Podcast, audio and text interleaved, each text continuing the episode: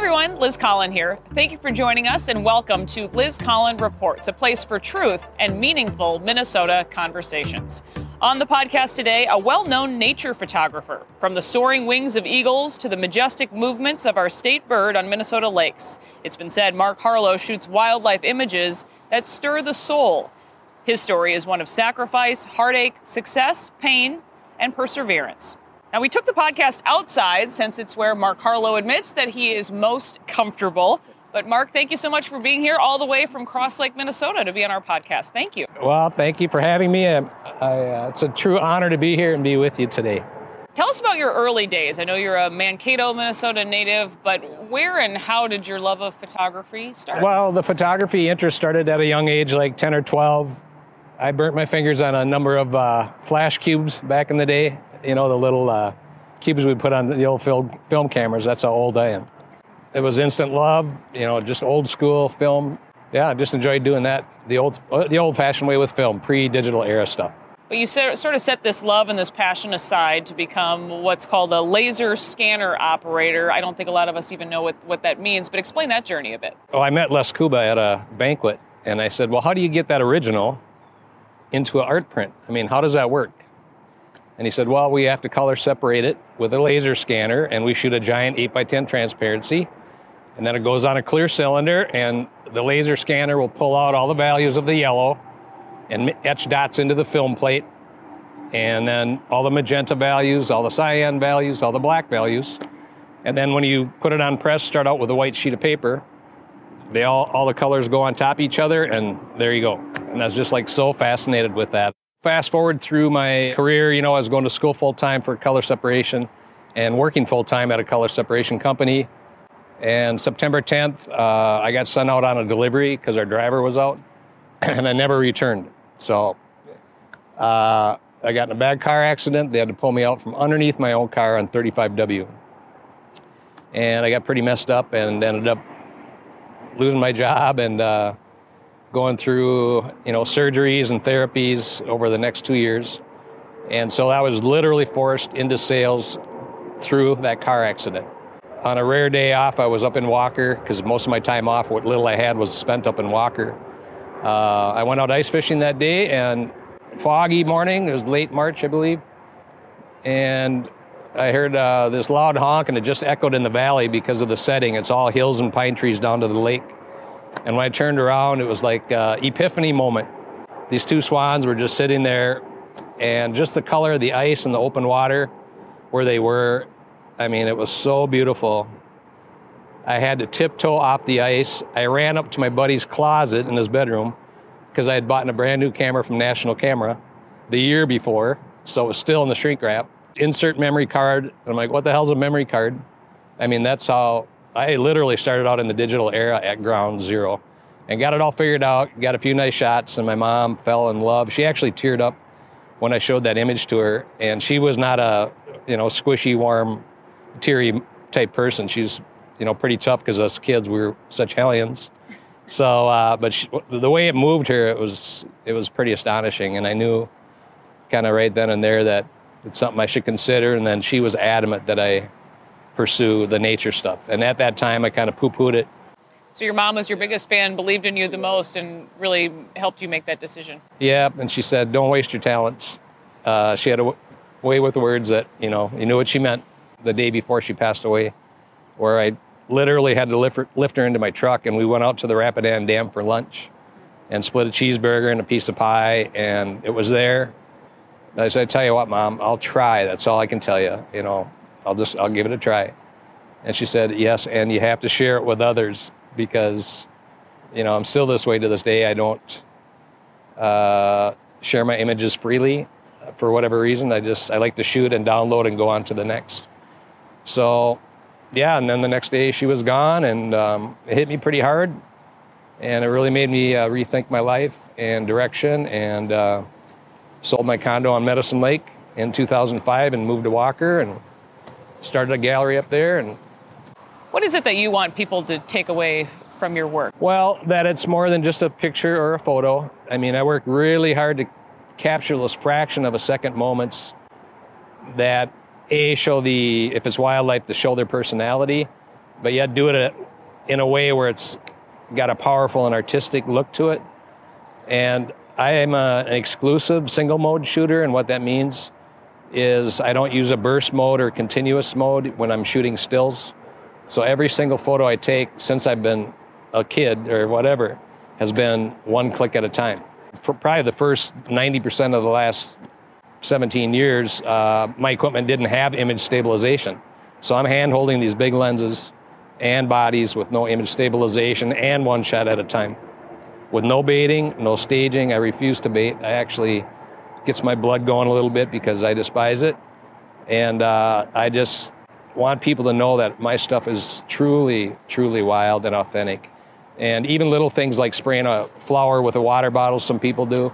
I refuse to do that. If I have to go day after day after day in the mornings to try to get the dew on the flower, I will. And there's been times where it's came and gone, and I had to wait till the following year to get natural dew on the flower. I mean, I'm just a stickler for details. It's remarkable when you hear talking about hours, sometimes days, to get to get that perfect shot. And you're talking about the the wild and kind of the raw, authentic nature of these photos. I love the backstory for so many of these pictures, but I want, kind of want to go picture to picture and talk about um, some some of those stories. Let's start with the Guardian. I know that that's a special picture. Yeah, the Guardian. That's uh, probably my number one selling eagle print. Very special shot for me personally because that was the following the year that well, my mom passed away. And both one of our last experiences we had together was seeing some eagles on the Minnesota River together. And she loved eagles, I loved eagles. So I spent that following winter down on the rivers from south of Red Wing all the way to Prairie du Chien Wisconsin and Minnesota back and forth. And that particular bird, I had um, just got over to the Wisconsin side, went to a public landing, and she was sitting out on this peninsula. And it was a huge eagle. I've seen, yeah, I've seen a lot of eagles, she was huge. And so I walked down. I'm head to toe in snow camo, and sit down by this fallen log by the river, and just hoping she. I didn't know which way she was going to fly, so but I just sat there in, in case she flew at me. Well, fast forward four hours later, I'm starving, I'm freezing, needed coffee. You know, I thought it'd be a 20 minute down and back. And I was watching some juveniles to my left uh, chase each other on the ice. And I just saw a flicker in my right eye, and I looked, and here she comes.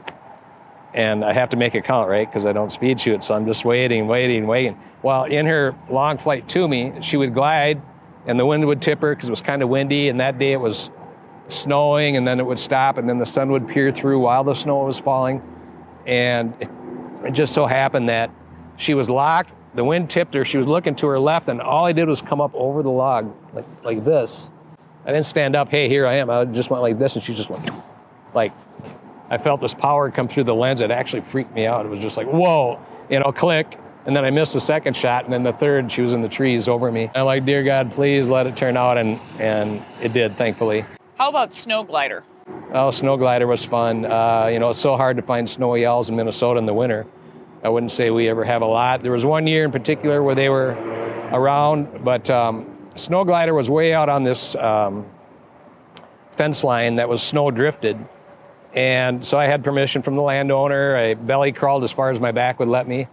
And uh, I just sat and I got within probably a couple hundred yards of it and I did some squeaking like a mouse and it took off and it kind of flew at me, but then it veered and it was locked. And so when I got that shot that you see, it's a panoramic.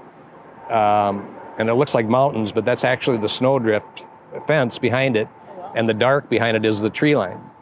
And I never could get it to look at me. So it's just kind of a unique teaser image, I guess, because you just see one eye and it kind of adds to the image. But that was definitely a memorable shot. I know the pandemic uh, hasn't been easy for someone like you. You closed your shop in, in Walker. Um, your website has gone offline, but I know you are working on some exciting projects that uh, folks are going to be able to see soon. Yes, and me, me being selfish with my uh, private life and professional life. Uh, not many people know that I've been working on serious uh, cinema and video work since 2019. I mean, very serious about it. I started working uh, in 2019 doing the loon documentary.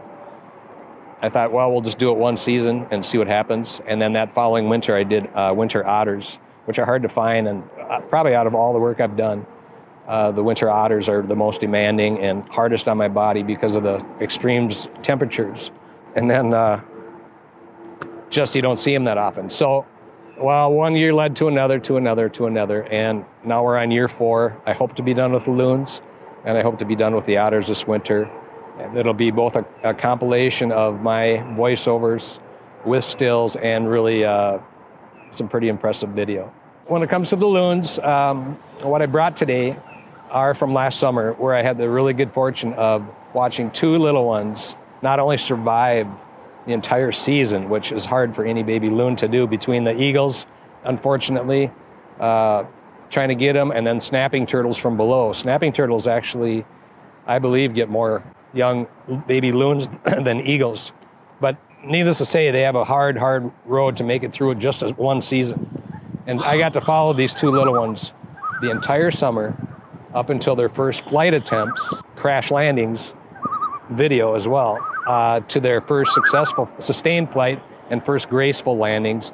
And then the parents had left uh, ahead of them. And I actually got the day when I, I had to name the two to keep them separate. Normally, I don't like to name wildlife, but I named them James and Lucy. And James was the male that left first. And then poor Lucy, she sat there by herself for about a week.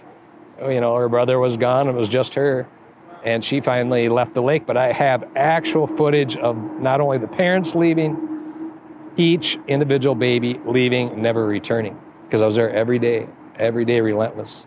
And uh, that was just an amazing experience. Can't wait to share it.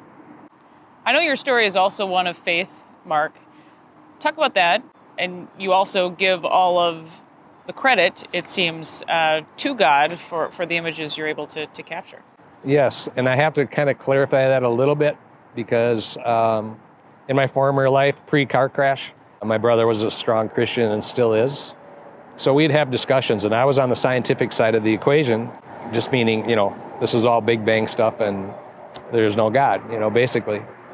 and uh, when I got in my car crash and was underneath my own vehicle on 35W, uh, I, I slipped into an outer body experience not really not realizing it at the time.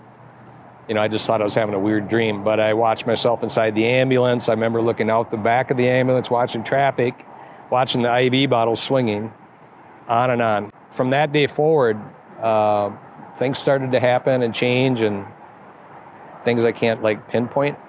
It's just these feelings and and premonitions that tend to come true, and getting a clear vision and actually having emotions. But over you know time, it I ended up uh, really uh, believing in a higher power and uh, a God. And now with getting back into nature after over 20 year absence, I mean the stuff I've seen. I mean you just can't explain anything other than there had to be a creator. Mark Harlow, thanks for being our guest today. Thank you for having me. It was fun. And that will do it for this episode of Liz Collin Reports. We'll be back again next week. Be sure to subscribe on Apple Podcasts, follow on Spotify or any other podcast platform, and be sure to sign up for a free daily newsletter on alphanews.org and subscribe to our YouTube channel. We will see you next time.